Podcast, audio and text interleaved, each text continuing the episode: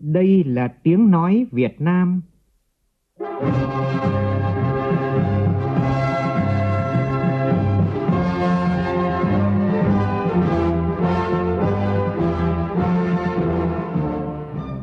là tiếng nói Việt Nam, phát thanh từ Hà Nội, thủ đô nước Cộng hòa xã hội chủ nghĩa Việt Nam.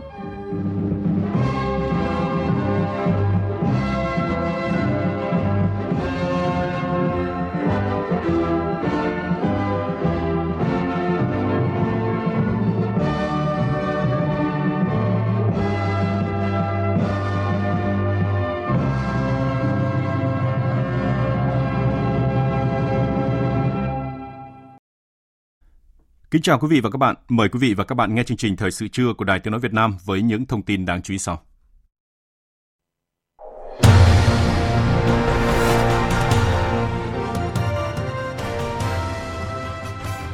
Chủ trì hội nghị trực tuyến với Ủy ban bầu cử thành phố Đà Nẵng, Quảng Nam, Quảng Ngãi về công tác chuẩn bị bầu cử, Đại tướng Tô Lâm, Ủy viên Bộ Chính trị, Bộ trưởng Bộ Công an, Ủy viên Hội đồng bầu cử quốc gia yêu cầu bảo vệ an toàn tuyệt đối khu vực bỏ phiếu hòm phiếu. Hôm nay, một số địa phương tổ chức bầu cử sớm. Tổ công tác về thúc đẩy hợp tác đầu tư nước ngoài đã tổ chức phiên họp lần thứ hai, trong đó cho biết sẽ ra soát công tác thúc đẩy hợp tác đầu tư nước ngoài. Tổng Liên đoàn Lao động Việt Nam yêu cầu không để đoàn viên người lao động trong khu cách ly phong tỏa bị thiếu đói. Trong khi đó, tất cả các công đoàn cơ sở doanh nghiệp tại Hà Nội đều thành lập tổ an toàn COVID-19 với hơn 7.800 người tham gia.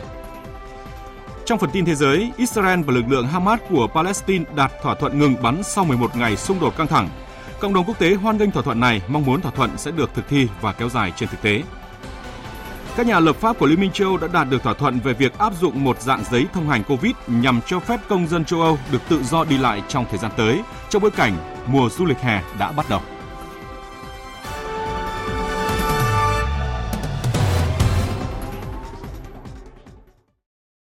Bây giờ là nội dung chi tiết. Bầu cử đại biểu Quốc hội và Hội đồng Nhân dân các cấp, ngày hội của toàn dân.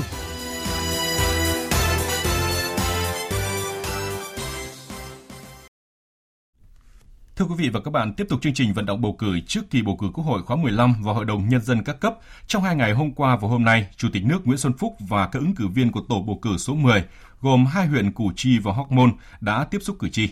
Đây là cuộc tiếp xúc cử tri lần thứ 11 của các ứng cử viên. Phóng viên Vũ Dũng phản ánh. Sau khi nghe Chủ tịch nước Nguyễn Xuân Phúc và các ứng cử viên trình bày chương trình hành động, các cử tri đã nêu các vấn đề quan tâm về việc phòng chống COVID-19, sự trồng chéo giữa một số luật hiện hành, phát triển đồng bộ cơ sở hạ tầng thành phố Hồ Chí Minh và khát vọng phát triển mạnh mẽ thành phố, vấn đề phát triển hai huyện Củ Chi và Hóc Môn để theo kịp với các quận huyện khác của thành phố. Cử tri Nguyễn Thị Hồng Dung cho rằng ngày 23 tháng 5 tới là một ngày hội toàn dân và các cử tri đã sẵn sàng để bỏ lá phiếu của mình sáng suốt lựa chọn các đại biểu Quốc hội và đại biểu Hội đồng Nhân dân các cấp.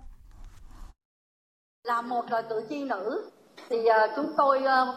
ước mong đề án giải quyết phụ nữ và trẻ em nhất là trong cái vấn đề chống bạo hành gia đình bị xâm hại là trẻ em uh, gái.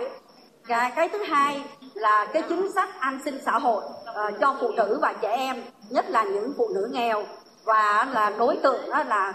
yếu thế trong xã hội. Cái thứ ba là có uh, làm tốt cái công tác bình đẳng giới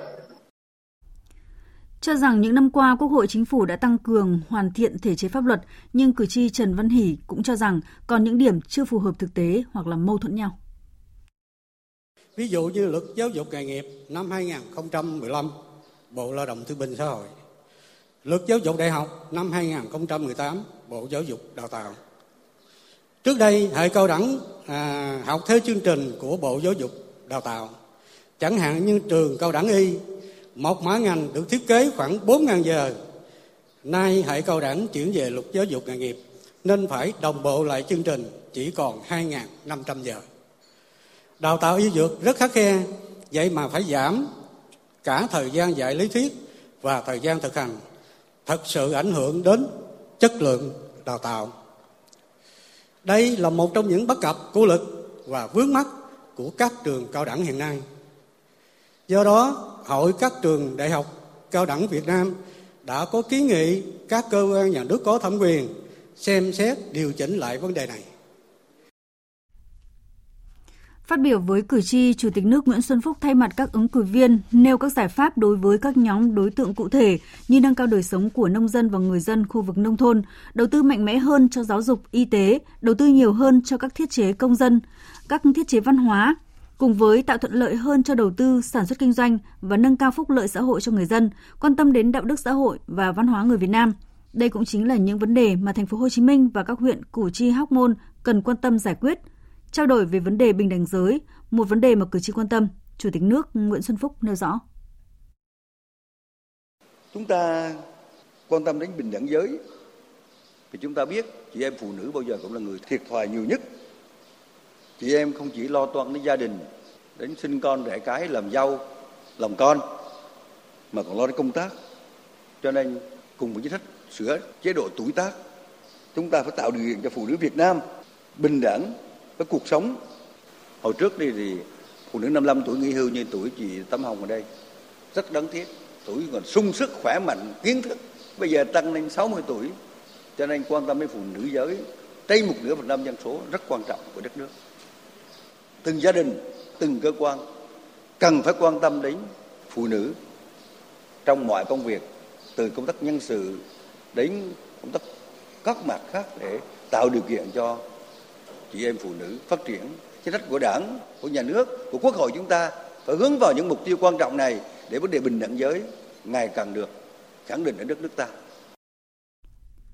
để có điều kiện đảm bảo an sinh xã hội, Chủ tịch nước cho rằng cần tiếp tục phát triển mạnh mẽ kinh tế, chuyển đổi cơ cấu kinh tế, trong đó phải phát triển doanh nghiệp để làm cơ sở cho việc này. Đây cũng chính là vấn đề đặt ra đối với nhiều tỉnh, thành phố trong cả nước và hai huyện Củ Chi, Hóc Môn. Chúng tôi sẽ đề xuất Quốc hội, Chính phủ, các bộ ngành tiếp tục đẩy mạnh cải cách kinh tế nhằm tạo môi trường đầu tư kinh doanh thông thoáng thuận lợi hơn nữa cho các doanh nghiệp, cho các nhà đầu tư nhất là các doanh nghiệp quy mô nhỏ và vừa. Đặc biệt chúng ta quan tâm đến kinh tế hộ cá thể, chuyển tải, đốt thúc thực hiện các sáng kiến đề xuất môi trường kinh doanh thuận lợi nhất của mọi người dân chúng ta để phát triển các kinh tế hộ sang kinh tế doanh nghiệp cũng như là các dự án doanh nghiệp để tạo ra môi trường thuận lợi nhất cho người dân. Ở nhiều nước phát triển, hai ba người dân là có một doanh nghiệp, còn chúng ta bây giờ đến 250 người dân mới có một doanh nghiệp. Cho nên môi trường đầu tư, cái cái điều kiện để mà phát triển như là vốn, mặt bằng, chính sách thuế hóa, vân vân, rất quan trọng trong phát triển doanh nghiệp. Chúng ta không có doanh nghiệp không diễn đổi cơ cấu được. Chúng ta không có doanh nghiệp khó tăng trưởng và còn không có có doanh nghiệp, chúng ta không có nguồn thu, kể cả những hộ lớn trong chương trình tiếp xúc cử tri lần này có một nội dung khá đặc biệt, đó là Chủ tịch nước và các ứng cử viên đã lắng nghe, ghi nhận ý kiến của các cử tri Củ Chi về các tồn tại vướng mắc trong dự án Thảo Cầm Viên Sài Gòn Safari ở huyện Củ Chi, một trong những vụ việc dẫn đến khiếu nại đông người ở thành phố Hồ Chí Minh thời gian qua.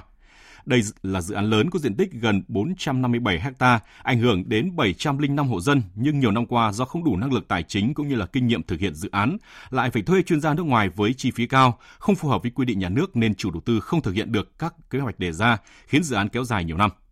tháng 4 năm 2019, Thanh tra Chính phủ đã kết luận hơn 80% hồ sơ bồi thường thuộc dự án công viên Sài Gòn Safari làm sai quy định. Để xảy ra các vấn đề này, trách nhiệm này thuộc về Sở Kế hoạch và Đầu tư, Ủy ban nhân dân thành phố Hồ Chí Minh giai đoạn 2001-2006.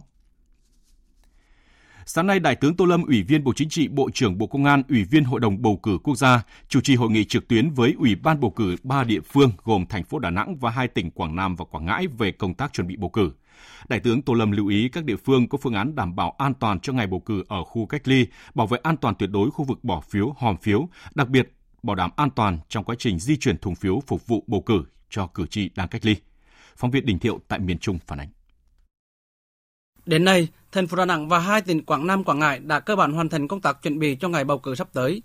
Tại tỉnh Quảng Nam, ngày 16 tháng 5 vừa qua, 6 xã biên giới huyện miền núi cao Nam Giang đã có 100% cử tri đi bầu cử sớm. Tại thành phố Đà Nẵng hiện có 41 cơ sở cách ly, 29 địa bàn cách ly y tế với khoảng 6.000 người là trường hợp F1, F2 của bệnh nhân mắc COVID-19 thành phố xây dựng kịch bản đưa ra bốn tình huống bầu cử tại điểm cố định, cách ly tại nhà, cách ly tại bệnh viện, khu cách ly tập trung và khu vực giãn cách xã hội. Ông Lương Nguyễn Minh Triết, Phó Bí thư Thường trực Thành ủy, Chủ tịch Hội đồng nhân dân thành phố, Chủ tịch Ủy ban bầu cử thành phố Đà Nẵng cho biết, theo quy định, Việc niêm yết danh sách cử tri phải hoàn thành trước giờ bầu cử 24 giờ, tức là trước 7 giờ ngày 22 tháng 5. Tuy nhiên, sẽ xảy ra trường hợp đã có danh sách cử tri niêm yết rồi nhưng bị cách ly ở một địa phương khác, không phải nơi địa phương mà cử tri đăng ký bầu cử sau 7 giờ ngày 22 tháng 5. Ông Lương Nguyễn Minh Triết đề nghị cần có hướng dẫn cụ thể đối với trường hợp cử tri biến động sau 7 giờ ngày 22 tháng 5. Ờ, đề nghị Hội đồng bầu cử quốc gia là hướng dẫn cái việc cập nhật danh sách cử tri và thực hiện cái quyền bầu cử của cử tri. Nếu như mà trường hợp cử tri đã nhận được thẻ cử tri, ờ, tuy nhiên là sau 7 giờ ngày 22 thì phải đi cách ly ở một cái địa bàn khác thì thực hiện cái quyền bầu cử như thế nào? Đại tướng Tô Lâm, Ủy viên Bộ Chính trị, Bộ trưởng Bộ Công an, Ủy viên Hội đồng bầu cử quốc gia lưu ý các địa phương bám sát quy định luật bầu cử, ra soát toàn bộ công tác chuẩn bị về trang thiết bị tiếp tục làm tốt công tác phòng chống dịch bệnh, chú trọng quản lý cư trú xuất nhập cảnh trái phép. Các địa phương xử lý nghiêm các trường hợp vi phạm quy định về phòng chống dịch bệnh, tạo môi trường an toàn tốt nhất cho cử tri đi bầu cử. Đại tướng Tô Lâm đề nghị các địa phương tiếp tục đẩy mạnh công tác tuyên truyền về bầu cử, xử lý nghiêm minh hành vi vận động bầu cử không đúng quy định, tăng cường kiểm tra giám sát, bảo vệ an toàn tuyệt đối khu vực bỏ phiếu. Các đồng chí chủ động giả soát điều chỉnh các cái phương án cụ thể cho công tác bầu cử để phù hợp với tình hình bệnh dịch Covid nhất là tổ chức bầu cử đối với cử tri đang thực hiện cách ly phòng chống bệnh dịch. Cái này nó là cái mới, chưa có tiền lệ, chưa có kinh nghiệm thì các đồng chí bám sát để rất chủ động bảo vệ tuyệt đối an ninh an toàn khu vực bỏ phiếu, phòng phiếu, phiếu bầu. Sáng nay, cử tri tại một số đảo và các lực lượng vũ trang ở xa đất liền của các tỉnh Kiên Giang, Cà Mau và Hậu Giang tổ chức bầu cử sớm. Nhóm phóng viên Đài tiếng nói Việt Nam thường trú khu vực đồng bằng sông Cửu Long phản ánh. Đúng 7 giờ sáng nay, 5 khu vực bỏ phiếu trên xã đảo Thổ Chu, thành phố Phú Quốc, Kiên Giang. Trong đó có một khu vực bỏ phiếu của lực lượng vũ trang đều đồng loạt làm thủ tục khai mạc bầu cử đúng theo quy định. Ngoài người dân trên xã đảo còn có các lực lượng vũ trang đóng quân tại đây tham gia bỏ phiếu, trong đó có cán bộ chiến sĩ của các tàu thuộc Bộ Tư lệnh Vùng Cảnh sát Biển 4 đang làm nhiệm vụ tuần tra kiểm soát trên biển, cũng tranh thủ bầu cử sớm ở Thổ Châu để tiếp tục làm nhiệm vụ trên biển. Không khí đi bầu cử của bà con xã đảo rất nghiêm túc, trang nghiêm và trật tự. Tại tất cả các điểm bầu cử, cử tri đều đeo khẩu trang và đứng xếp hàng giãn cách, trật tự chờ tới lượt để vào bỏ phiếu. Cử tri Nguyễn Bảo Thu làm nghề biển ở xã đảo đến bầu cử từ rất sớm cho biết. Làm nghề biển đi câu có xuồng đi câu vòng vòng đảo. Giành thắng ngày nay mình đi bầu cử cho xong rồi. À, tại vì mình bầu cử mình tranh thủ lo bầu cử xong rồi mình mới đi làm. Mình làm tròn những vụ nhiệm vụ của công dân rồi bắt đầu mai mình đi làm. Trên đảo Hòn Khoai hiện có 4 lực lượng làm nhiệm vụ thường xuyên, gồm Bộ đội Biên phòng, Hải quân, Trạm Hải Đăng và Kiểm Lâm. Ngoài ra còn có công nhân, người lao động của một số doanh nghiệp đang thực hiện nhiệm vụ trên đảo tham gia bầu cử. Tổng số có 223 cử tri tham gia bỏ phiếu. Ông Quỳnh Tuấn Kiệt, công tác tại trạm kiểm lâm Hòn Khoai, chia sẻ. Thế cái điều điều kiện này là mình phải vào trong bò, mình bỏ nhưng mà giờ đây là các cấp lãnh đạo tạo điều kiện thuận lợi cho anh em đang thực hiện nhiệm vụ, anh em đem cái tới ngoài này thì đây là một phần vinh dự của mình em nắm bắt được ờ, tình hình ờ, về ờ, người ứng cử. Có các tiểu sử rồi có đem ra rồi đồng thời là dán mọi thứ tham gia tìm hiểu rồi anh em lúc đúng người có năng lực có phẩm chất đạo đức để mình bầu vô. Các đồng chí mà được ứng cử lần này á quan tâm tạo điều kiện thuận lợi giúp đỡ cho anh em đang làm vụ trên đảo. Cũng trong sáng nay tại đảo Hòn Chuối, Ủy ban bầu cử thị trấn Sông Đốc, huyện Trần Văn Thời đã tổ chức cho các lực lượng chức năng và người dân trên đảo bầu cử sớm. Tại Hậu Giang đã tổ chức bầu cử sớm cho lực lượng công an quân đội trên địa bàn tại 10 tổ bầu cử trong tỉnh. Đây là các tổ bầu cử được Hội đồng bầu cử quốc gia cho phép bầu cử sớm trước 2 ngày để lực lượng này làm nhiệm vụ bảo vệ an ninh trật tự trong ngày bầu cử 23 tháng 5 tới. Sáng nay nắng nhẹ, trời mát nên rất thuận lợi cho các cử tri tham gia bỏ phiếu. Tại các tổ bầu cử, lễ khai mạc được thực hiện đúng theo hướng dẫn của Hội đồng bầu cử quốc gia và Ủy ban bầu cử tỉnh cử tri tham gia bầu cử đều quán triệt nghiêm quy định về nguyên tắc bầu cử và phòng chống dịch COVID-19. Đại úy Đặng Quốc Bảo, Phó đội trưởng đội Cảnh sát điều tra tội phạm về kinh tế và ma túy, Công an huyện Châu Thành, sau khi bỏ phiếu thực hiện quyền và nghĩa vụ công dân, phấn khởi cho biết. Trong thời gian qua thì tôi cũng đã có nghiên cứu danh sách tiểu sử ứng cử viên đại biểu quốc hội và hội đồng dân cấp qua bỏ phiếu thì tôi cũng đã lựa chọn được những người đủ đức, đủ tài thì tôi đã thực hiện xong nghĩa vụ của mình. Trong thời gian tới thì theo sự ờ, chỉ đạo của ban lãnh đạo đơn vị thì lực lượng chúng tôi sẽ hết sức ờ, tập trung và nêu cao tinh thần ờ, cảnh giác, đi xuống địa điểm khu vực bỏ phiếu ở trong địa bàn toàn huyện để đảm bảo an ninh trật tự, để làm sao cho các cử tri đi bỏ phiếu được đảm bảo tuyệt đối an toàn, đúng thời gian quy định để cuộc bầu cử thành công tốt đẹp. Sáng nay, cử tri tại 207 khu vực bỏ phiếu của bốn huyện miền núi tỉnh Nghệ An đã thực hiện bỏ phiếu sớm bầu cử đại biểu Quốc hội Hội đồng Nhân dân các cấp nhiệm kỳ 2021-2026. Nhờ các sự chuẩn bị chú đáo, việc bỏ phiếu diễn ra đúng quy định, đặc biệt đảm bảo an toàn phòng chống dịch.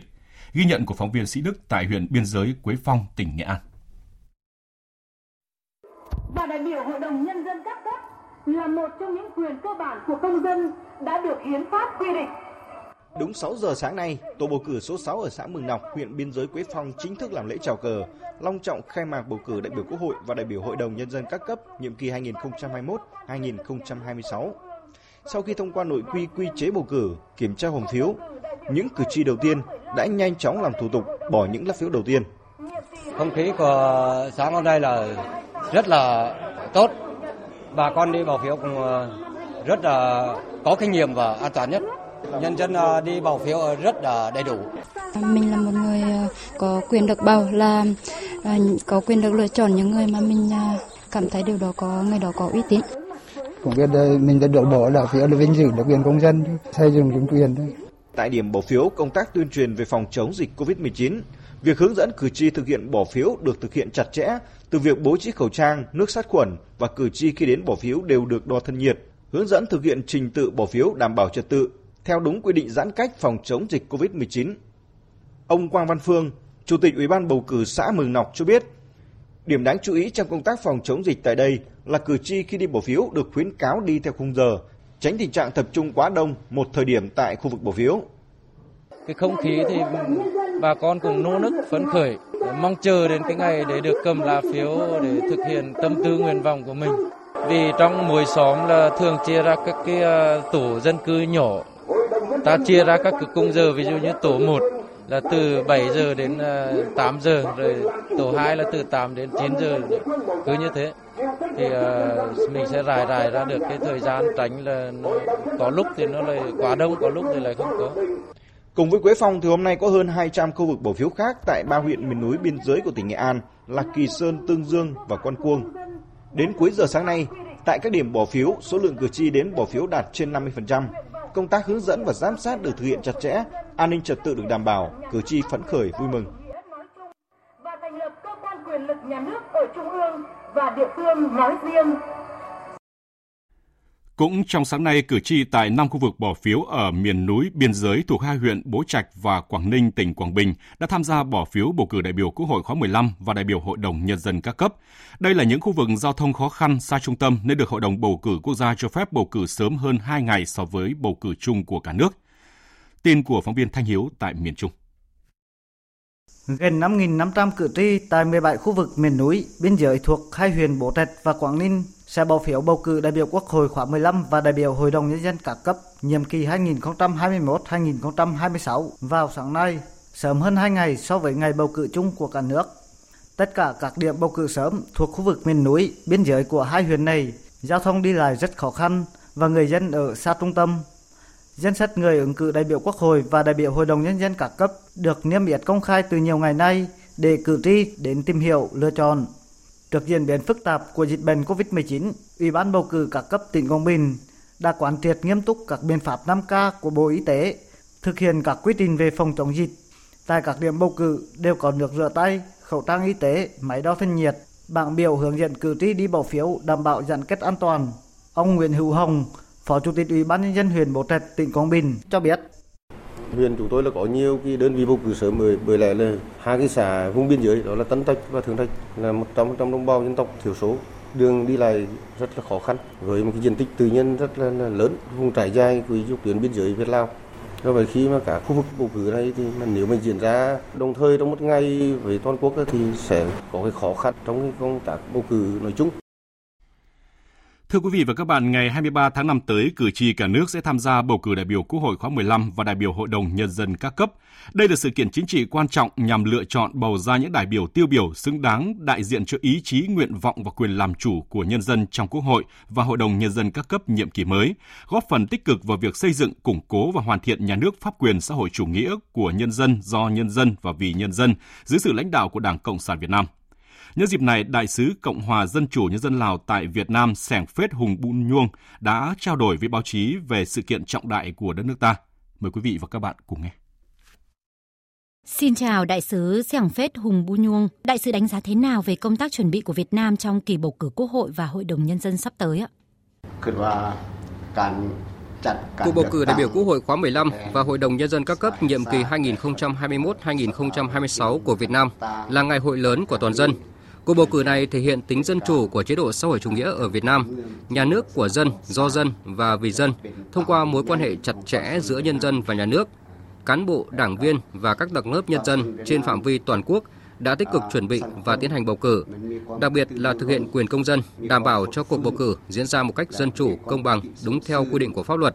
trật tự, an ninh, tiết kiệm và thực sự xứng đáng là một ngày hội lớn của toàn dân. Đây là một sự kiện chính trị có ý nghĩa lịch sử, là cơ hội tốt để người dân thể hiện đầy đủ quyền dân chủ của mình theo quy định của hiến pháp của Việt Nam. So sánh giữa cuộc bầu cử ở Lào, cuộc bầu cử ở Việt Nam cũng có nhiều điểm tương đối giống nhau, như cơ sở căn cứ chính để tiến hành bầu cử chính là hệ thống pháp luật, thể chế liên quan đến bầu cử, quá trình chuẩn bị toàn diện cho cuộc bầu cử như cơ cấu nhân sự, dự kiến ứng cử viên, ứng cử đại biểu Quốc hội và Hội đồng Nhân dân các cấp,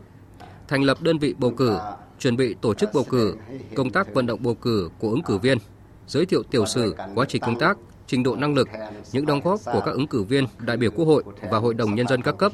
kể cả việc kiểm phiếu, theo dõi, giám sát, báo cáo kết quả. Ngoài ra, hai nước Lào và Việt Nam còn quy định tỷ lệ ứng cử viên về dân tộc, giới tính và độ tuổi để đảm bảo sự cân đối về vùng miền. Đặc biệt, hai nước cũng đã quy định tỷ lệ nữ ứng cử là 35% và phấn đấu đạt được tỷ lệ nữ trúng cử là 30%.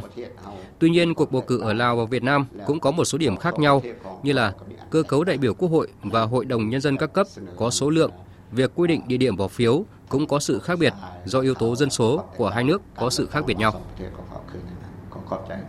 Như đại sứ đã biết, việc tổ chức bầu cử ở Việt Nam diễn ra trong hoàn cảnh COVID-19 có những diễn biến phức tạp.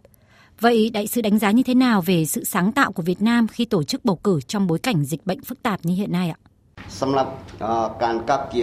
Công tác chuẩn bị cho cuộc bầu cử đại biểu Quốc hội khóa 15 và Hội đồng Nhân dân các cấp nhiệm kỳ 2021-2026 lần này có sự khác biệt so với các cuộc bầu cử đại biểu Quốc hội và Hội đồng Nhân dân các cấp những lần trước đây vì dịch COVID-19 hiện đang bùng phát trên toàn thế giới, trong đó Việt Nam đang ở làn sóng lây nhiễm lần thứ tư. Tuy nhiên, dưới sự lãnh đạo của Đảng Cộng sản Việt Nam, Chính phủ, Quốc hội và Hội đồng Nhân dân các cấp đã có sự linh hoạt và biện pháp ứng phó phù hợp với tình hình hiện nay. Hệ thống truyền thông tuyên truyền lưu động trên các đường phố hay các tờ áp phích giới thiệu tóm tắt lịch sử của các ứng cử viên cũng như ý nghĩa tầm quan trọng của việc thực hiện quyền và tiếng nói của cử tri trên cơ sở. Việt Nam đã triển khai đồng bộ các biện pháp vừa phòng chống dịch COVID-19, vừa đảm bảo an toàn cho cuộc bầu cử. Người dân Việt Nam cũng rất tuân thủ luật pháp khi chấp hành nghiêm các quy định về phòng dịch. Thưa đại sứ Sẻng Phết Hùng Bu Nhông, đại sứ có thể chia sẻ kỳ vọng của ông vào cái sự phát triển của Việt Nam sau khi Quốc hội khóa 15 được bầu ạ? Tôi hy vọng cuộc bầu cử đại biểu Quốc hội khóa 15 được tổ chức thành công tốt đẹp. Quốc hội khóa 15 sẽ bầu được những đại biểu có năng lực kiến thức và kinh nghiệm trong công tác giám sát, kiểm tra việc thi hành pháp luật và luật pháp của Việt Nam, đóng góp cho công tác phát triển kinh tế xã hội tại Việt Nam thực sự công bằng hơn và ngày càng phát huy được tính dân chủ, góp phần xây dựng đất nước giàu mạnh hơn, xã hội đoàn kết hài hòa, dân chủ, công bằng và văn minh đạt các mục tiêu chiến lược đến năm 2030, nhân kỷ niệm 100 năm ngày thành lập Đảng Cộng sản Việt Nam, trở thành quốc gia có thu nhập trung bình cao và tầm nhìn phát triển đến năm 2045, nhân kỷ niệm 100 năm ngày thành lập nước Cộng hòa xã hội chủ nghĩa Việt Nam, trở thành quốc gia phát triển có thu nhập cao. Nhân dịp này, tôi xin gửi lời chúc tốt đẹp nhất tới lãnh đạo Đảng, Nhà nước Việt Nam, sức khỏe, hạnh phúc và gặt hái được nhiều thành công to lớn hơn nữa trong sự nghiệp cao cả của mình. Xin chúc kỳ bầu cử đại biểu Quốc hội khóa 15 và Hội đồng Nhân dân các cấp nhiệm kỳ 2021-2026 của Việt Nam thành công tốt đẹp. Xin trân trọng cảm ơn đại sứ. Thời sự VOV, nhanh, tin cậy, hấp dẫn. Chương trình thời sự trưa tiếp tục với các thông tin quan trọng khác. Thủ tướng Chính phủ Phạm Minh Chính vừa có cuộc làm việc với các bộ cơ quan đánh giá kết quả đầu tư công trung hạn giai đoạn 2016-2020 và dự kiến kế hoạch công đầu tư công trung hạn giai đoạn 2021-2026 để chuẩn bị báo cáo các cấp có thẩm quyền về nội dung này. Tại cuộc họp, Thủ tướng nhấn mạnh trong thời gian tới phải cương quyết xóa bỏ xin cho, chống tiêu cực trong đầu tư công, chấm dứt tràn lan, manh mún, đầu tư có trọng tâm trọng điểm, tạo khí thế, quyết tâm mới trong phát triển.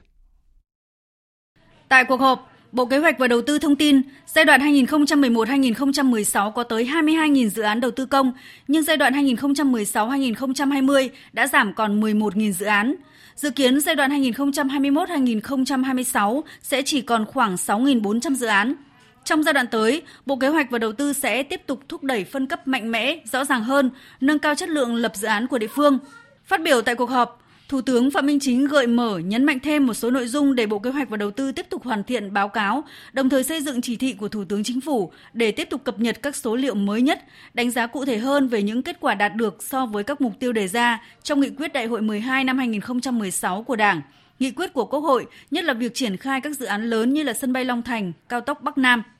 Thủ tướng yêu cầu dự kiến kế hoạch đầu tư công giai đoạn 2021-2025 phải bám sát nghị quyết đại hội 13 của Đảng, nghị quyết của Quốc hội, chương trình hành động của chính phủ. Đẩy mạnh hợp tác công tư để huy động mọi nguồn lực cho phát triển, tập trung cho ba khâu đột phá chiến lược, khắc phục tình trạng đầu tư giàn trải, kéo dài, cương quyết xóa bỏ xin cho và chống tiêu cực, siết chặt kỷ luật kỷ cương, đẩy mạnh phân cấp phân quyền đi đôi với thiết kế công cụ để tăng cường giám sát, kiểm tra, khen thưởng, kỷ luật nghiêm minh, kịp thời tháo gỡ các vướng mắc, về thể chế, cải cách thủ tục hành chính, bổ sung các quy định cần thiết. Cùng với đó phải khuyến khích bảo vệ những người dám nghĩ, dám làm, dám chịu trách nhiệm vì lợi ích chung để các bộ, cơ quan, địa phương phát huy tinh thần chủ động, sáng tạo, tự lực, tự cường, không trông chờ, ý lại và cũng không quá thận trọng. Theo đó, phải đẩy mạnh triển khai các dự án theo hình thức đối tác công tư trên nguyên tắc hài hòa lợi ích giữa nhà nước, nhà đầu tư, người dân và chia sẻ rủi ro. Dự án đi qua nơi nào, địa phương nơi đó là cơ quan nhà nước có thẩm quyền, các địa phương phải lo ngân sách, chịu trách nhiệm về khâu giải phóng mặt bằng cho các dự án. Căn cứ vào tình hình cụ thể, nhà nước sẽ hỗ trợ một phần kinh phí cho phần xây lắp tại các dự án. Nguồn vốn nhà nước sẽ đóng vai trò vốn mồi, đóng vai trò dẫn dắt các nguồn vốn khác. Cũng liên quan đến lĩnh vực đầu tư, sáng nay Tổ công tác về thúc đẩy hợp tác đầu tư nước ngoài đã tổ chức phiên họp lần thứ hai dưới sự chủ trì của Phó Thủ tướng Phạm Bình Minh, Tổ trưởng Tổ công tác, trong đó cho biết sẽ ra soát công tác thúc đẩy hợp tác đầu tư nước ngoài. Phó Thủ tướng Phạm Bình Minh nhấn mạnh việc thu hút hợp tác đầu tư nước ngoài cần hướng tới có chọn lọc lấy chất lượng hiệu quả, công nghệ và bảo vệ môi trường là tiêu chí đánh giá chủ yếu, ưu tiên các dự án có công nghệ tiên tiến, công nghệ mới, công nghệ cao, công nghệ sạch, quản trị hiện đại, có giá trị gia tăng cao, có tác động lan tỏa, chuyển giao công nghệ, kết nối chuỗi sản xuất và cung ứng toàn cầu theo tinh thần của nghị quyết số 50 của Bộ Chính trị về định hướng hoàn thiện thể chế chính sách nâng cao chất lượng hiệu quả hợp tác đầu tư nước ngoài đến năm 2030. Sáng nay tại nhà Quốc hội, Chủ tịch Quốc hội Vương Đình Huệ đã tiếp ngài Giorgio Aliberti, trưởng phái đoàn Liên minh châu EU tại Việt Nam. Phát biểu tại buổi tiếp, đại sứ khẳng định từ nay đến cuối năm, Liên minh châu Âu sẽ tiếp tục hỗ trợ Việt Nam vaccine phòng chống dịch bệnh COVID-19. Tin của phóng viên Lê Tuyết. Chủ tịch Quốc hội Vương Đình Huệ cho rằng sự xuất hiện và bùng phát của đại dịch COVID-19 làm kinh tế thế giới, khu vực và từng quốc gia bị ảnh hưởng nghiêm trọng. Đặc biệt trong những ngày gần đây, dịch bệnh tiếp tục diễn biến phức tạp ở Ấn Độ và một số nước Đông Nam Á. Trong bối cảnh đó, Việt Nam vẫn đang kiên trì thực hiện mục tiêu kép, vừa cố gắng kiểm soát tốt dịch bệnh dù gặp rất nhiều khó khăn về nguồn lực, đồng thời với khôi phục kinh tế, từng bước mở cửa theo lộ trình. Nhân dịp này, Chủ tịch Quốc hội Vương Đình Huệ cảm ơn Liên minh châu Âu đã hỗ trợ cho Việt Nam, đặc biệt trong lĩnh vực y tế thông qua cơ chế COVAX, Tổ chức Y tế Thế giới và nhiều tổ chức khác. Qua ngài đại sứ mong muốn EU tiếp tục quan tâm hỗ trợ Việt Nam trong các chính sách tiếp cận nguồn vaccine của châu Âu. Trong điều kiện hiện nay thế giới và không một quốc gia người dân nào an toàn khi chưa đảm bảo được vaccine phòng chống dịch COVID-19, đồng thời hợp tác hỗ trợ kỹ thuật, tăng cường năng lực để tổ chức chiến dịch tiêm chủng vaccine COVID-19 tại Việt Nam – EU là một trong những đối tác hàng đầu về thương mại, đầu tư và xuất khẩu của Việt Nam.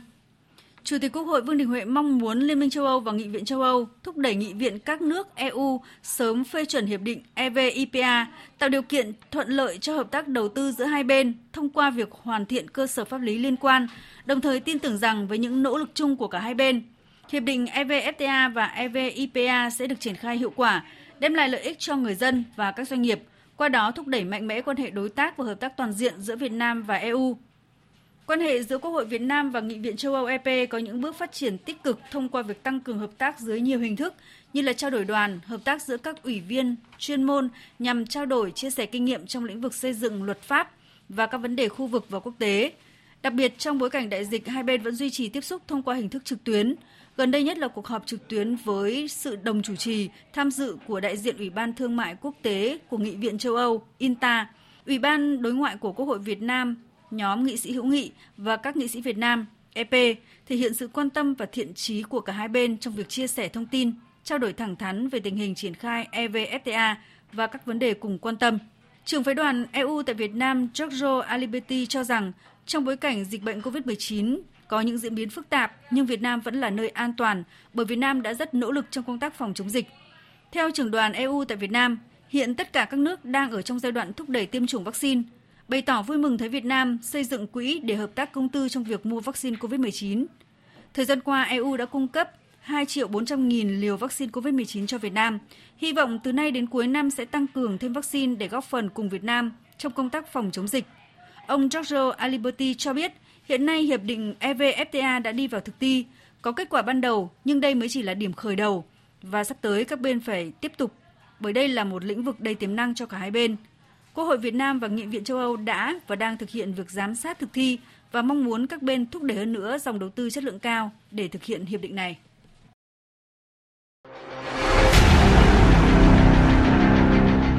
Đẩy lùi COVID-19, bảo vệ mình là bảo vệ cộng đồng.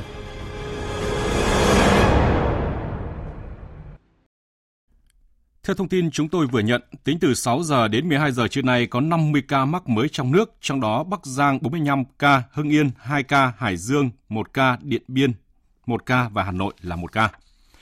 Phát biểu tại cuộc họp trực tuyến với các quận, huyện, xã, phường về công tác phòng chống dịch COVID-19 sáng nay, ông Chu Ngọc Anh, Chủ tịch Ủy ban nhân dân thành phố Hà Nội yêu cầu các địa phương đơn vị tập trung cao độ không được chủ quan lơ là, góp phần thực hiện thành công cuộc bầu cử đại biểu Quốc hội và Hội đồng nhân dân các cấp vào ngày 23 tháng 5 tới. Nhấn mạnh đến vấn đề biến động của tình hình dịch bệnh khi Hà Nội ghi nhận thêm 18 trường hợp F1 ở điểm dịch khu công nghiệp Lai Vu, tỉnh Hải Dương. Ông Trung Ngọc Anh, Chủ tịch Ủy ban nhân dân thành phố Hà Nội yêu cầu các quận huyện xã phường tập trung cao độ cho công tác phòng chống dịch không thể chủ quan lơ là để chúng ta chuẩn bị tất cả mọi phương án tốt nhất cho sự an toàn và thành công của ngày bầu cử. Giả soát có những cái vấn đề gì cần quan tâm để tập trung cao độ là từ cái nguy cơ có thể tiếp diễn, từ cái ờ, yêu cầu phải kiểm soát trên từng cái khu vực có nguy cơ cao để chúng ta gắn với lại cái kịch bản ở trên từng địa bàn, kịch bản ở trên từng cái khu vực bỏ phiếu đối với lại các cái quận huyện và trên toàn địa bàn thành phố của chúng ta. Tổng Liên đoàn Lao động Việt Nam vừa có công văn gửi Liên đoàn Lao động các tỉnh, thành phố, công đoàn ngành trung ương, công đoàn tổng công ty trực thuộc Tổng Liên đoàn, yêu cầu Liên đoàn Lao động các tỉnh, thành phố, công đoàn ngành trung ương, công đoàn tổng công ty trực thuộc chủ động đối thoại thương lượng với người sử dụng lao động để chăm lo hỗ trợ đảm bảo chế độ tiền lương cho đoàn viên, người lao động bị ảnh hưởng bởi dịch COVID-19, nhất là các ca F0, F1, F2 và công nhân lao động đang phải nghỉ việc do dịch do thực hiện cách ly trong khu vực bị phong tỏa theo quyết định của cơ quan nhà nước không để đoàn viên người lao động trong khu vực cách ly phong tỏa bị thiếu đói. Công đoàn các khu công nghiệp tỉnh Bắc Giang đã đến thôn Trung Đồng, xã Vân Trung, huyện Việt Yên, tỉnh Bắc Giang, trao hơn 1.500 kg gạo tới người lao động đang thuê trọ có hoàn cảnh khó khăn do phải phong tỏa vì dịch COVID-19. Tin của phóng viên Phương Thoa. Theo ông Ngô Đức Thắng, Chủ tịch Công đoàn các khu công nghiệp tỉnh Bắc Giang, Đối với các trường hợp công nhân lao động đang thuê trọ có hoàn cảnh khó khăn do phong tỏa, công đoàn các khu công nghiệp tỉnh đã chỉ đạo công đoàn cơ sở ra soát các nhà trọ, lập danh sách gửi công đoàn để phối hợp với chính quyền địa phương, hỗ trợ nhu yếu phẩm như gạo, mì tôm, cá khô, lạc cho người lao động. Đến thời điểm này, công đoàn các khu công nghiệp tỉnh Bắc Giang bước đầu cho biết có 15.000 công nhân người lao động thuê trọ tại xã Vân Trung, xã Quang Châu, thị trấn Nánh, huyện Việt Yên. Ngay trong chiều 20 tháng 5, Công đoàn các khu công nghiệp tỉnh Bắc Giang đã đến thôn Trung Đồng, xã Vân Trung, huyện Việt Yên để trao 1.555 kg gạo của Liên đoàn Lao động tỉnh tới người lao động đang thuê trọ tại thôn. Số gạo này sẽ được trao qua các chủ nhà trọ để phát tới công nhân lao động do công nhân lao động phải tự cách ly. Trong những ngày tới đây, công đoàn tiếp tục đến hỗ trợ người lao động. Cũng trong ngày hôm qua, Liên đoàn Lao động tỉnh Bắc Giang đã quyết định Mức chi hỗ trợ cho mỗi trường hợp F0 đang điều trị bệnh là 2 triệu đồng. Hỗ trợ cho mỗi trường hợp F1 phải cách ly y tế 21 ngày tại nơi cách ly tập trung theo quyết định của cơ quan nhà nước có thẩm quyền là 500.000 đồng. Hỗ trợ mỗi trường hợp đoàn viên người lao động đang ở các khu nhà trọ thuộc khu vực bị cách ly y tế, phong tỏa là 5 kg gạo. Thưa quý vị và các bạn, theo Liên đoàn Lao động Hà Nội tính đến hết đến thời điểm này đã có 296 trên tổng số là 296 công đoàn cơ sở doanh nghiệp thành lập tổ an toàn COVID-19 với hơn 7.800 người tham gia. Phóng viên Bích Ngọc thông tin. Sau 5 ngày triển khai, toàn bộ cán bộ công đoàn các khu công nghiệp và khu chế xuất Hà Nội vào cuộc, hướng dẫn đội ngũ cán bộ công đoàn cơ sở phối hợp với doanh nghiệp, thành lập các tổ an toàn COVID-19. Hầu hết các tổ đã xây dựng kịch bản ứng phó không để bị động trước các tình huống bất ngờ xảy ra. Hàng ngày, tổ an toàn COVID-19 trong các doanh nghiệp tuyên truyền đôn đốc hướng dẫn nhắc nhở công nhân trong tổ thực hiện nghiêm chỉnh các biện pháp phòng chống dịch bệnh tại nơi làm việc và ngoài giờ làm việc. Đặc biệt, tuân thủ nghiêm ngặt việc kiểm tra thân nhiệt, đeo khẩu trang, giữ khoảng cách, khai báo y tế trung thực. Các tổ cũng thực hiện việc theo dõi, kiểm tra, giám sát về tình hình sức khỏe và việc thực hiện các biện pháp phòng chống dịch bệnh ở hai vòng, cổng doanh nghiệp và trong nhà xưởng, phát hiện nhắc nhở, kiến nghị người có trách nhiệm, xử lý kịp thời các trường hợp vi phạm theo quy định của chính quyền địa phương và quy chế của doanh nghiệp. Anh Trịnh Trung Dũng, Phó Chủ tịch Công đoàn Công ty Hoya Gladys Việt Nam, có trụ sở tại khu công nghiệp Bắc Thăng Long, Hà Nội cho biết. Mình sẽ triển khai hướng đến cái mục tiêu chính đấy là nhằm sao đảm bảo cho cán bộ công nhân viên an toàn trong cái mùa Covid này. Các bạn thành viên của tổ an toàn sẽ cố gắng là tầm soát, kiểm soát và khống chế được tối đa những cái biểu hiện bất thường ở trong công ty. Hạn như đầu giờ làm việc trong giờ làm việc cũng như sau giờ làm việc làm sao có thể phát hiện kịp thời những cái biểu hiện bất thường sốt ho cảm cúm cũng như là những cái biện pháp an toàn mà cán bộ công nhân viên đang phải tuân thủ như đeo khẩu trang sát khuẩn tay hay giãn cách khoảng cách. Các bạn tổ viên tổ an toàn sẽ phải sát sườn nhất với cả từng cán bộ công nhân viên tại bộ phận của mình. Để thực hiện tốt công tác bầu cử Liên đoàn Lao động thành phố Hà Nội, Ban quản lý các khu công nghiệp và chế xuất Hà Nội đã chỉ đạo các doanh nghiệp căn cứ vào kế hoạch sản xuất kinh doanh, tình hình thực tế của doanh nghiệp, bố trí sắp xếp cho toàn bộ công nhân lao động được nghỉ làm việc vào ngày Chủ nhật, ngày 23 tháng 5 tới đây để thực hiện nghĩa vụ công dân. Tại cuộc họp ban chỉ đạo phòng chống dịch COVID-19 thành phố Hồ Chí Minh sáng nay, Giám đốc Sở Y tế thành phố Nguyễn Tấn Bình cho biết, hôm qua thành phố Hồ Chí Minh phát hiện thêm 3 ca nghi nhiễm ở quận 3 và một trường hợp dương tính lần 1 ở quận Gò Vấp, đều là chủ quán ăn. Ngành chức năng đã truy vết lấy mẫu xét nghiệm của hơn 2.100 người, hiện tất cả đã có kết quả âm tính. Trước những diễn biến phức tạp của tình hình dịch bệnh COVID-19, tỉnh Hải Dương yêu cầu người dân không ra khỏi nhà từ 22 giờ đêm hôm trước đến 5 giờ sáng hôm sau nếu không có việc cần thiết. Thưa quý vị và các bạn, sau khi ghi nhận 9 học sinh bị lây nhiễm COVID-19 khi đang học cấp 3 tại huyện Giáp Danh là Thuận Thành, Bắc Ninh ngày 9 tháng 5 vừa qua, Ủy ban nhân dân huyện Gia Lâm, thành phố Hà Nội đã ban hành lệnh phong tỏa cách ly đối với 4 thôn của xã Kim Sơn, nơi 9 học sinh cư trú. Hơn chục ngày qua, địa phương này bước đầu khống chế được dịch bệnh, ổn định cuộc sống người dân. Kinh nghiệm nào được rút ra trong phòng chống dịch tại xã Kim Sơn với hàng trăm trường hợp F2, F3 và có 4 thôn bị phong tỏa với gần 6.000 nhân khẩu?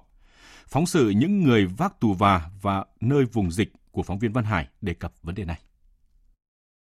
Thôn Linh Quy Bắc là một trong bốn vùng bị phong tỏa diện hẹp để khống chế dịch COVID-19 ở xã Kim Sơn, huyện Gia Lâm, Hà Nội. Làng quê Thanh Bình này càng trở nên yên tĩnh hơn khi thực hiện giãn cách xã hội theo chỉ thị 16 của Thủ tướng Chính phủ. Tiếng loa truyền thanh gần như là âm thanh duy nhất cảm nhận được từ vùng bị phong tỏa này. Theo bà Nguyễn Thị Phi, Phó Chủ tịch Ủy ban nhân dân xã Kim Sơn, gần 2 tuần qua, nguồn lây bệnh từ ổ dịch Thuận Thành bước đầu được khống chế, không ghi nhận ca mắc mới. Đó là nhờ sự đóng góp tích cực của 121 thành viên tổ Covid cộng đồng ở 8 thôn và một tổ dân phố của xã. Các cái tổ Covid cộng đồng đi từng ngõ gõ từng nhà và ra từng đối tượng tức là truy vết tất cả những cái trường hợp từ F1, F2, F3 đến để động viên gia đình bình tĩnh nhớ xem là mình đã tiếp xúc với những ai từ đó có một cái danh sách cụ thể gửi ra ban chỉ đạo thì để ra cái quyết định cách ly các F2 là cách ly tại nhà Thành viên tổ Covid cộng đồng gồm các cán bộ thôn, tổ dân phố, chi hội trưởng, chi hội phó các đoàn thể như hội cựu chiến binh, phụ nữ, nông dân, đoàn thanh niên. Không có phụ cấp phòng dịch, nhưng tinh thần trách nhiệm với cộng đồng chính là điều thôi thúc các thành viên trong tổ hoạt động tích cực. Các ông bà Dương Mạnh Huỳnh, Vũ Thị Lũng và Dương Văn Huỳnh, thành viên tổ Covid cộng đồng thôn Linh Quy Bắc, xã Kim Sơn cho biết, để hoạt động hiệu quả, cả tổ thường xuyên liên lạc với hội viên và người dân xung quanh để giám sát các trường hợp F2 thực hiện việc cách ly tại nhà tổ giám sát cộng đồng của chúng tôi đến trực tiếp đứng xa đấy và thông báo là anh Nguyễn Văn A này đang là có hiện tượng đó thì ở nhà 100% khi có lệnh là các vị đó được xe chuyển về lên cái khu kia và thông báo rộng rãi cho nhân dân được biết là gì những cái hộ đó đang bị như thế nhân dân ta nên cách xa ra để đảm bảo cho công tác phòng chống dịch được đảm bảo tốt thông báo lên loa đài là những trường hợp F2 là nguyên tắc không được ra khỏi nhà. Nếu cần cái gì đã có ờ, địa phương, có người hỗ trợ. Để giám sát F2 là khi đã là F2 là đóng cửa tại nhà, mọi bất xuất ở tại trong nhà và tất cả đường mòn lối mở ở quanh làng là đều có lực lượng kiểm soát không cho người dân tự ý trốn ra khỏi làng. Không được ra khỏi thôn trong 21 ngày, hạn chế tối đa ra khỏi nhà trừ các trường hợp thực sự cần thiết để đảm bảo nhu cầu thiết yếu của người dân như mua thực phẩm phục vụ bữa ăn hàng ngày đã được các thành viên tổ Covid cộng đồng đảm nhiệm. Tổ Covid cộng đồng của những thôn không bị phong tỏa tiếp tế vòng ngoài, còn các thành viên khác bốn thôn bị phong tỏa thì thực hiện nhiệm vụ ở vòng trong. Là đưa những cái hàng hóa đến cái nơi mà cái gia đình đã bị cách ly. Hai là đi tuyên truyền cho nhân dân hiểu biết được cái đường lối phòng chống dịch Covid này. Ba là hỗ trợ cho địa phương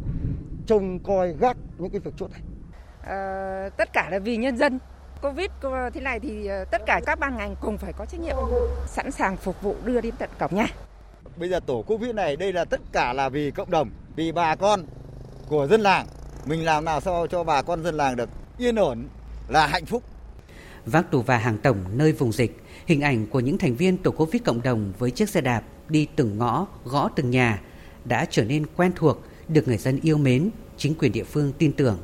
À, tổ Covid cộng đồng rất quan tâm để tất cả các điểm các chốt rồi cũng như là về cái vấn đề cung cấp lương thực thực phẩm đầy đủ an toàn. À, cái tổ Covid cộng đồng làm việc rất là vất vả. Một ngày cái tần suất làm việc của tổ Covid cộng đồng cũng như là các chiến sĩ trên tuyến đầu chống dịch tích cực giám sát, tuyên truyền vận động nhắc nhở người dân phòng chống dịch bệnh. Những thành viên tổ Covid cộng đồng xã Kim Sơn, huyện Gia Lâm, Hà Nội đang thực hiện phẩm chất nêu gương của cán bộ đảng viên.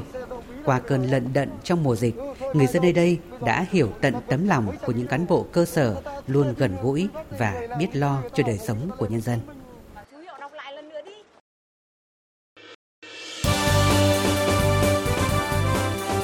Thời sự tiếng nói Việt Nam.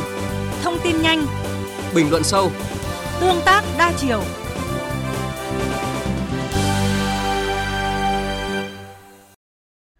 Chương trình Thời sự trưa sẽ được tiếp tục với phần tin thế giới. Trong ngày làm việc thứ hai của hội nghị Tương lai châu Á tổ chức theo hình thức trực tuyến, lãnh đạo các nước đã đưa ra nhiều giải pháp để khôi phục nền kinh tế của các quốc gia châu Á sau đại dịch COVID-19.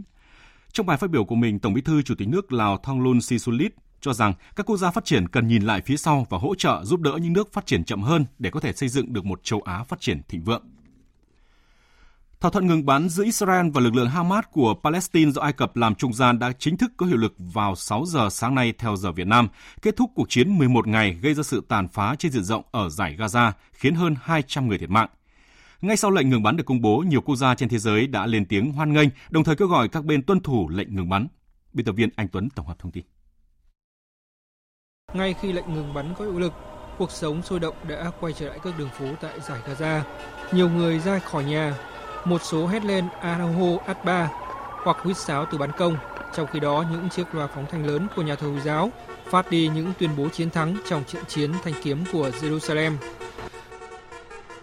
Không chỉ là tín hiệu tích cực từ các bên liên quan, lệnh ngừng bắn giữa Hamas và Israel cũng nhận được hoan nghênh từ cộng đồng quốc tế. Từ trụ sở của Liên Hợp Quốc tại New York, Tổng thư ký Antonio Guterres cho rằng Tôi hoan nghênh lệnh ngừng bắn giữa Gaza và Israel sau 11 ngày xảy ra giao tranh thương vong. Tôi gửi lời chia buồn sâu sắc nhất tới các nạn nhân của vụ bạo lực và những người thân yêu của họ. Tôi hoan nghênh Ai Cập và Qatar vì những nỗ lực trung gian, phối hợp chặt chẽ với Liên Hợp Quốc để giúp khôi phục sự yên bình cho Gaza và Israel. Tôi kêu gọi tất cả các bên tuân thủ lệnh ngừng bắn.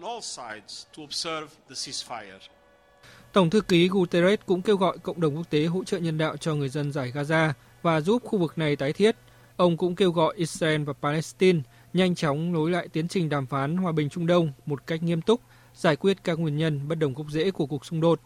Tổng thống Mỹ Joe Biden cũng hoan nghênh lệnh ngừng bắn giữa hai bên, đồng thời cam kết hợp tác với Liên Hợp Quốc để khôi phục sự hỗ trợ nhân đạo tại giải Gaza. Ông Biden nhấn mạnh sẽ thực hiện điều này với sự hợp tác đầy đủ với chính quyền Palestine. Cuộc xung đột này đã dẫn đến cái chết thương tâm của rất nhiều dân thường, bao gồm cả trẻ em. Mỹ cam kết làm việc với Liên Hợp Quốc và các bên liên quan khác để cung cấp hỗ trợ nhân đạo nhanh chóng cho người dân Gaza và các nỗ lực tái thiết Gaza.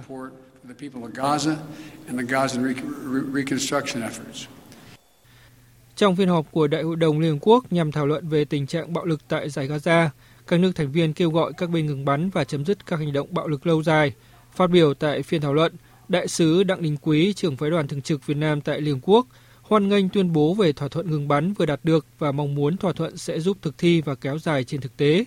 Việt Nam nhắc lại lập trường cho rằng con đường duy nhất bền vững cho vấn đề hòa bình Trung Đông là thực hiện giải pháp hai nhà nước. Tuy nhiên, thỏa thuận ngừng bắn này vẫn còn rất mong manh. Sau thỏa thuận ngừng bắn, cả phong trào Hamas và Israel đều tuyên bố sẵn sàng nối lại các hoạt động quân sự nếu bên còn lại có các hành động gây hấn. Thưa quý vị, dù thỏa thuận ngừng bắn đã đạt được nhưng cuộc khủng hoảng nhân đạo diễn ra trong hơn 10 ngày giao tranh vừa qua ở giải Gaza vẫn vô cùng trầm trọng, đặc biệt là với trẻ em. Tổng hợp của biên tập viên Phạm Hà. Hộ trong một tòa nhà 7 tầng ở thành phố Gaza của gia đình anh Mohamed Al-Masarawi đang vang lên tiếng trò chuyện của ba đứa trẻ. Đứa trẻ một tuổi đang bi bô tập nói với những từ quen thuộc như bố, mẹ. Tuy nhiên có một từ đứa trẻ cũng hay nhắc đến là từ bùm, âm thanh của tiếng pháo kích. Theo chị Rana Al-Masarawi, mẹ của ba đứa trẻ, đây là âm thanh ám ảnh hàng đêm của những đứa con của chị. Ba đứa con tôi rất sợ tiếng nổ. Tiếng bom này vào ban đêm rất to, khi chúng đang ngủ cũng phải khóc thét lên vì sợ hãi. Phong trào Hamas nã hơn 3.300 quả rocket sang lãnh thổ Israel. Trong khi lực lượng phòng vệ Israel cũng tiến hành hàng trăm vụ không kích nhằm vào các mục tiêu ở Gaza. Các cuộc tấn công của hai bên thường tăng cường sau khi mặt trời lặn người dân khu vực biên giới của Israel phải học cách sống chung với những tiếng còi hú, cách nhau hàng giờ hoặc thậm chí là vài phút. Trong khi những đứa trẻ gia đình nhà anh Mohammad Al-Marasawi lại ám ảnh vì âm thanh của tiếng pháo kích. Cháu rất sợ tiếng bom nổ, cứ mỗi lần như thế cháu phải chạy đến ôm mẹ. Theo Quỹ Nhi đồng Liên Hợp Quốc, có tổng cộng 40 trẻ em thiệt mạng ở Gaza trong những ngày qua. Chuyển sang các tin quốc tế đáng chú ý khác, Thư ký báo chí Nhà Trắng Jen Psaki cho biết Triều Tiên sẽ là chủ đề chính trong cuộc gặp giữa Tổng thống Mỹ Joe Biden và Tổng thống Hàn Quốc Moon Jae-in trong ngày hôm nay. Hai nhà lãnh đạo cũng sẽ thảo luận về vấn đề biến đổi khí hậu, đối phó với mối lo ngại gia tăng từ Trung Quốc và vấn đề kinh tế. Nghị viện châu Âu vừa tạm dừng việc phê chuẩn hiệp ước đầu tư mới với Trung Quốc cho đến khi Trung Quốc dỡ bỏ các biện pháp trừng phạt nhằm vào các chính trị gia châu Âu. Trung Quốc gần đây áp đặt trừng phạt lên 10 chính trị gia và các nhà học giả, cơ quan ngoại giao của Liên minh châu Âu nhằm đáp trả các biện pháp trừng phạt của phương Tây đối với Trung Quốc. Về tình hình dịch COVID-19, đến sáng nay thế giới có trên 166 triệu người mắc COVID-19, trong đó hơn 3 triệu 400 nghìn trường hợp đã tử vong. Tại tâm dịch COVID-19 lớn thứ hai thế giới là Ấn Độ, hôm qua ghi nhận hơn 258.600 ca mắc mới và trên 4.200 trường hợp tử vong.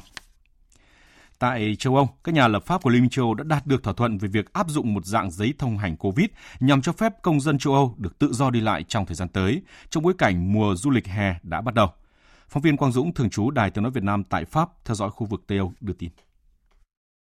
Sau 4 vòng thảo luận, giấy thông hành COVID mà Liên minh châu áp dụng trong thời gian tới là một dạng giấy chứng nhận y tế, trong đó có nêu rõ thông tin về việc người được cấp đã được tiêm vaccine ngừa COVID-19 hay chưa, hay có các chứng nhận miễn dịch hoặc kết quả xét nghiệm âm tính hay không, Hiện các quan chức châu Âu vẫn chưa ấn định tên gọi cuối cùng của ứng dụng này là hộ chiếu vaccine, giấy thông hành COVID hay chứng nhận tiêm chủng. Được đưa ra từ đầu năm 2021, ý tưởng về hộ chiếu vaccine đã tạo ra nhiều tranh cãi trong nội bộ các nước Liên minh châu Âu. Một số nước lên tiếng phản đối vì cho rằng việc này sẽ tạo nên sự phân biệt đối xử đối với những người chưa được tiêm vaccine hoặc không muốn tiêm vaccine ngừa COVID-19 và cản trở quyền tự do đi lại của công dân. Các nước này cũng muốn siết chặt việc kiểm soát ở biên giới do lo ngại đại dịch COVID-19 có thể bùng phát trở lại. Tuy nhiên, đa số các nước thành viên Liên minh châu Âu, đặc biệt là các nước có nền kinh tế phụ thuộc nhiều vào du lịch như Tây Ban Nha, Hy Lạp, Italia, Pháp, đều ủng hộ ý tưởng này. Đặc biệt khi tỷ lệ dân chúng châu Âu được tiêm vaccine ngừa COVID-19 đang ngày càng tăng, hiện đã ở mức khoảng 40% dân số trưởng thành của Liên minh châu Âu. Dự kiến Nghị viện châu sẽ chính thức bỏ phiếu thông qua dự luật về thỏa thuận này vào đầu tháng 6 và khoảng 10 nước thành viên Liên minh châu sẽ áp dụng thử nghiệm chứng nhận này trước khi hệ thống chính thức hoạt động vào ngày 1 tháng 7.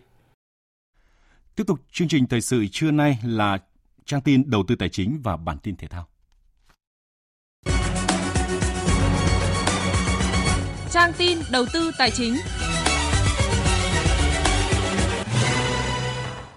Thưa quý vị và các bạn, giá vàng hôm nay ở thị trường trong nước tăng trở lại theo đà tăng của giá vàng thế giới. Lúc 9 giờ, giá vàng SJC của công ty vàng bạc đá quý Sài Gòn niêm yết mua vào mức 56 triệu 20 nghìn đồng một lượng và bán ra 56 triệu 370 nghìn đồng một lượng, tăng nhẹ 40 nghìn đồng một lượng. Công ty Bảo Tín Minh Châu niêm yết giá vàng dòng thăng long mua vào mức 52 triệu 510 nghìn đồng một lượng và bán ra 53 triệu 110 nghìn đồng một lượng. Giá vàng thế giới giao ngay ở mức 1.872 đô la Mỹ một ounce. Ngân hàng Nhà nước niêm yết tỷ giá trung tâm của đồng Việt Nam với đô la Mỹ hôm nay lên 23.160 đồng một đô la. Còn các ngân hàng thương mại như Vietcombank niêm yết phổ biến ở mức mua vào 22.950 đồng một đô la, bán ra là 23.150 đồng một đô la. Còn trên thị trường chứng khoán, bước vào phiên giao dịch cuối tuần, áp lực bán mạnh xuất hiện ngay khi đầu phiên khiến thị trường chìm trong sắc đỏ, chỉ số VN Index nhanh chóng thủng mốc 1.270 điểm. Trong đó, nhóm cổ phiếu ngân hàng vẫn là tâm điểm của thị trường với sức hút mạnh về dòng tiền. Kết thúc phiên giao dịch, VN Index đạt 1.282,75 điểm, HNX Index đạt 297,92 điểm. Đầu tư tài chính biến cơ hội thành hiện thực. Đầu tư tài chính biến cơ hội thành hiện thực. Thưa quý vị và các bạn, khi xảy ra đầu cơ, sốt nóng bong bóng, bất động sản, kinh nghiệm của một số nước là xem xét giảm ngay tỷ lệ cho vay từ 70% hiện nay xuống còn 50%, thậm chí chỉ còn 35% để ngăn chặn đầu cơ, lướt sóng, đồng thời điều tiết bằng việc đánh thuế bất động sản để ngăn ngừa đầu cơ gây bất ổn thị trường. Tuy nhiên, làm thế nào để áp dụng ở Việt Nam một cách hiệu quả? Phóng viên Hà Nho thông tin cụ thể. Bản chất của thuế chuyển nhượng bất động sản là thuế trực thu và phải thu trên tranh lệch địa tô, tức là lợi nhuận mà nhà đầu tư thu được. Tuy nhiên hiện nay cách thu của cơ quan thuế là khoán thuế, đó là cứ thu 2% trên giá chuyển nhượng, lãi lỗ gì cũng phải nộp thuế. Cách thu này dễ cho cơ quan quản lý thuế nhưng lại làm méo mó chính sách. Luật sư Trương Thanh Đức, giám đốc công ty luật An Vi phân tích từ thực tiễn, chính sách thuế phải đi vào căn nguyên tránh tình trạng lúng túng trong các quy định gây bất bình đẳng trong quản lý thuế đối với đất đai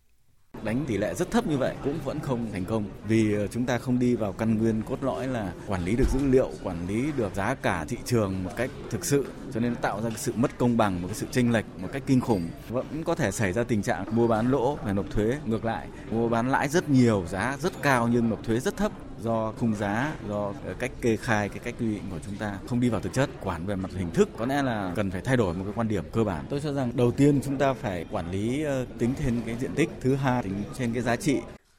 theo Hiệp hội Bất động sản Thành phố Hồ Chí Minh, trong 15 năm gần đây, thị trường bất động sản đã phát triển vượt bậc nhưng vẫn chưa đạt được mục tiêu phát triển minh bạch, lành mạnh, ổn định và bền vững. Thị trường bất động sản lặp đi lặp lại nhiều đợt sốt đất, nhất là cơn sốt đất xảy ra liên tiếp trên diện rộng hiện nay, gây ra nhiều hệ quả tiêu cực. Chính vì vậy, đánh thuế đất, thuế bất động sản là cần thiết để quản lý thị trường và tạo môi trường đầu tư kinh doanh lành mạnh và quan trọng là tạo cơ hội cho người dân có nhà ở một cách hữu hiệu. Các chuyên gia kinh tế cùng chung quan điểm rằng quy hoạch sử dụng đất, chuyển mục đích sử dụng đất theo quy hoạch vừa tạo ra nguồn thu rất quan trọng cho ngân sách nhà nước, vừa là công cụ điều tiết thị trường bất động sản, kể cả trong tình huống thị trường bị đầu cơ thổi giá. Nhà nước dùng công cụ quy hoạch và kế hoạch sử dụng đất để quyết định nguồn cung đất đai trên thị trường sơ cấp, định hướng các khu vực phát triển khu đô thị, nhà ở để đảm bảo thị trường bất động sản phát triển ổn định cân đối lành mạnh. Đặc biệt, nhà nước cần chủ động tăng hoặc giảm nguồn cung đất đai trên thị trường sơ cấp để điều tiết cung cầu, mang lại cơ hội bình đẳng cho các nhà đầu tư và các mục tiêu an sinh khác.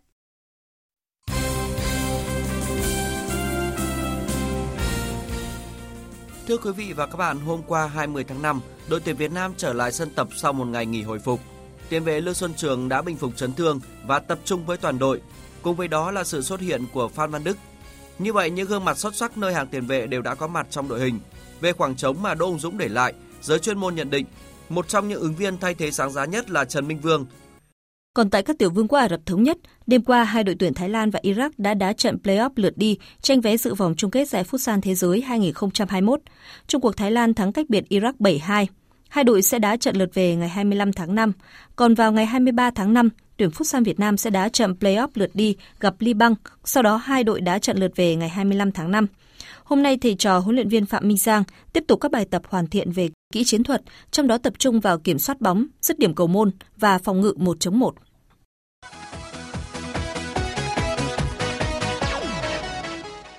Theo lịch dự kiến được Liên đoàn bóng đá châu Âu UEFA ấn định, vòng chung kết Euro 2020 sau khi chuyển sang năm 2021 chính thức khởi tranh vào ngày 12 tháng 6 và kết thúc vào ngày 12 tháng 7. Hiện nhiều đội đã công bố danh sách sơ bộ và chính thức, trong đó đương kim vô địch Bồ Đào Nha chốt danh sách. 26 cầu thủ được huấn luyện viên Fernando Santos triệu tập, đa phần đang thi đấu cho các câu lạc bộ ở Anh, Đức, Tây Ban Nha, Italia, Pháp và tất nhiên không thể thiếu hai ngôi sao Cristiano Ronaldo đang khoác áo Juventus và Joao Felix đầu quân cho Atlético Madrid.